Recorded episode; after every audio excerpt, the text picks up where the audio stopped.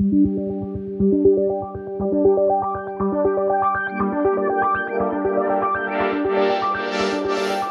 den, jsem Nikita Poljakov a vy posloucháte E15cast, krátký podcast o velkých proměnách biznisu. Dáme jídlo jde do regionu. Spouští službu Dáme Market, v rámci které bude do dvou desítek měst rozvážet zboží každodenní potřeby. Prodáme jídlo další krok na vysoce konkurenční trh. Jak schání kurýry a proč jsou Češi extrémní, co se týče obědů? O tom budeme mluvit se CEO Dáme jídlo Filipem Finglem.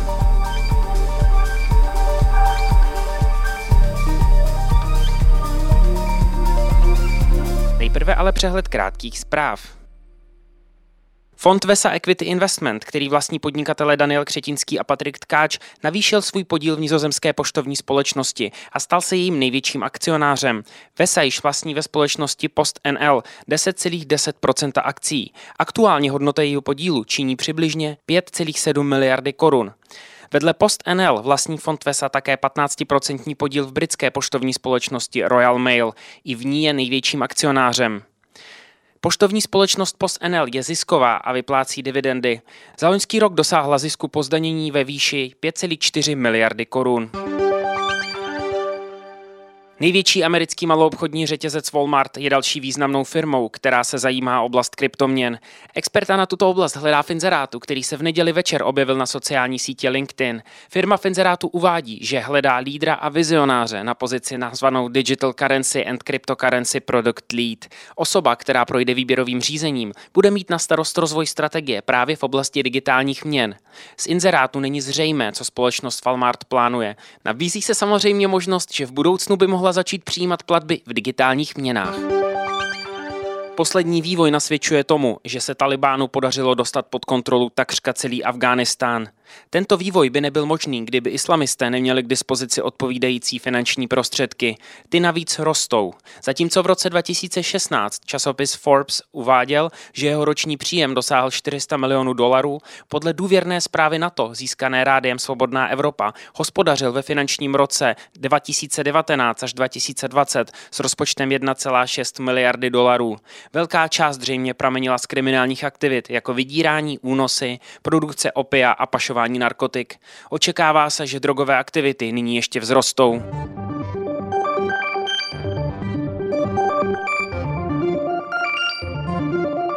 Více informací najdete na e15.cz.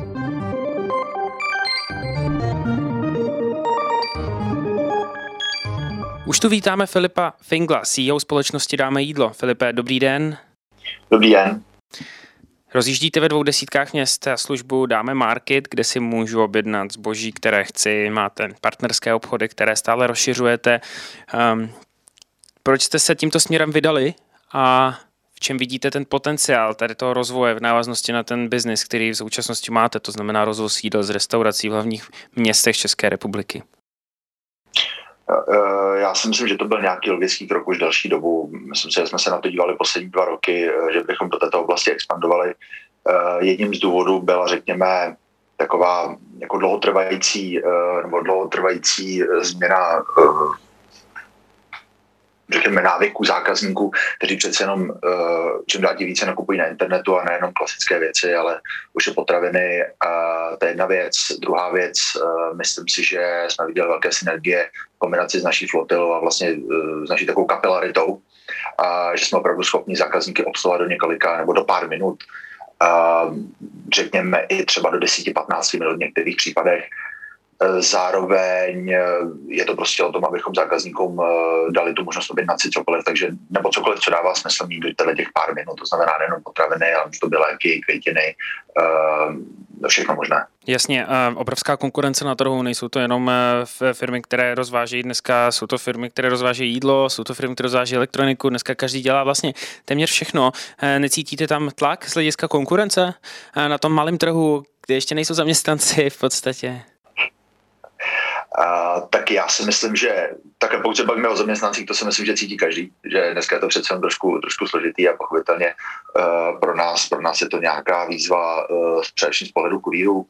Zároveň ale já si myslím, že tenhle ten trh uh, má tak obrovský potenciál a může být tak veliký, že se spíš musíme soustředit na to, abychom opravdu tomu zákazníkovi byli schopni tu službu, uh, službu poskytnout a věřím, že potom si už nás ten zákazník najde. A nevíte, jak to teď ty lidi objednávají? Máte nějaký číslo v hlavě nebo aspoň nějakou škálu, kolik, kolik vlastně toho, kolik toho teď je, nebo ten nárůst, jste schopen ho třeba meziročně porovnat, obecně třeba i u vašeho starého nebo zaběhlého biznisu například, ty nárůsty v online, v online tržbách nebo v online, řekněme, poptávce?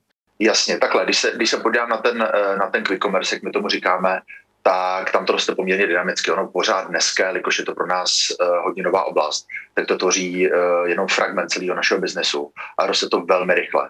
A když se podíváme třeba na čísla, co vidíme z zahraničí, kde přece jenom e-commerce už, už funguje nějakou další dobu než u nás, tak uh, tam už to řádově tvoří občas i desítky procent celého toho biznesu a roste to o stovky procent ročně. Jo, tak jenom pro nějakou takovou představu. Mm-hmm. Potřebujete k tomu mocnou logiku, jak dřív se říkalo cash is king, teď logistika je king.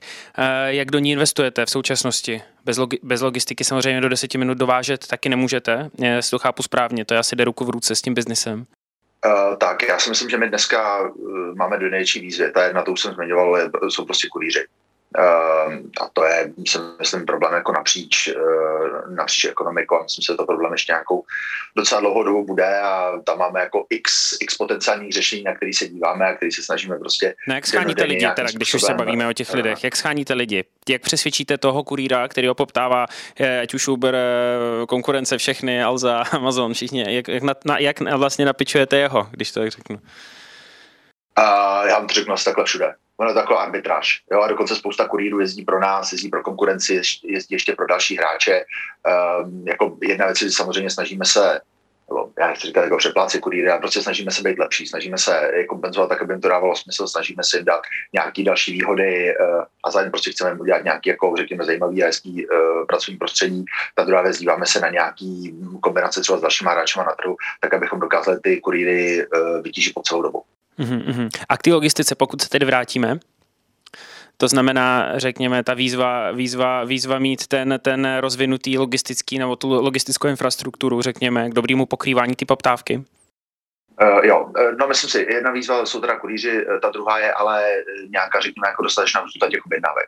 Jo, uh, to znamená v dané lokalitě, tak abychom opravdu kurýry nenutili jezdit moc daleko, ale abychom jim dokázali velmi rychle ty objednávky přidělávat, aby oni byli pořád v pohybu Eh, aby, aby prostě ta utilizace té flotily fungovala. To je jedna věc. Uh, druhá věc, a to teď, nebo takhle, to je pro nás prostě pořád stávající bolest, my musíme vymyslet způsob, jak, eh, řekněme, nějakým způsobem stabilizovat objednávky, respektive poptávku skrze celý den.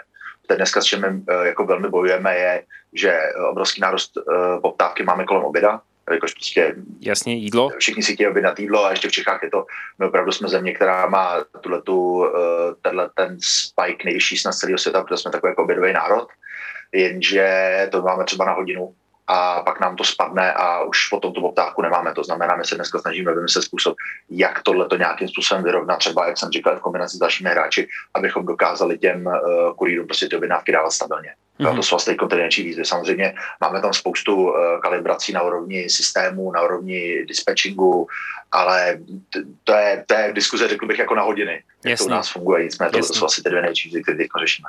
Rozumím, Filipe. Poslední věc. E-shopy jsou v současnosti kritizovány eh, za množství emisí kvůli logistice, kvůli tunitašek, igalitek, všeho možného znáte to. Přijde to v pěti taškách krát šest, je tam ještě to jedno zabalený. Nemyslím konkrétně vás, neříkám, jestli to vy, ale je to vlastně celý ten trh na to teď trpí. Co s tím?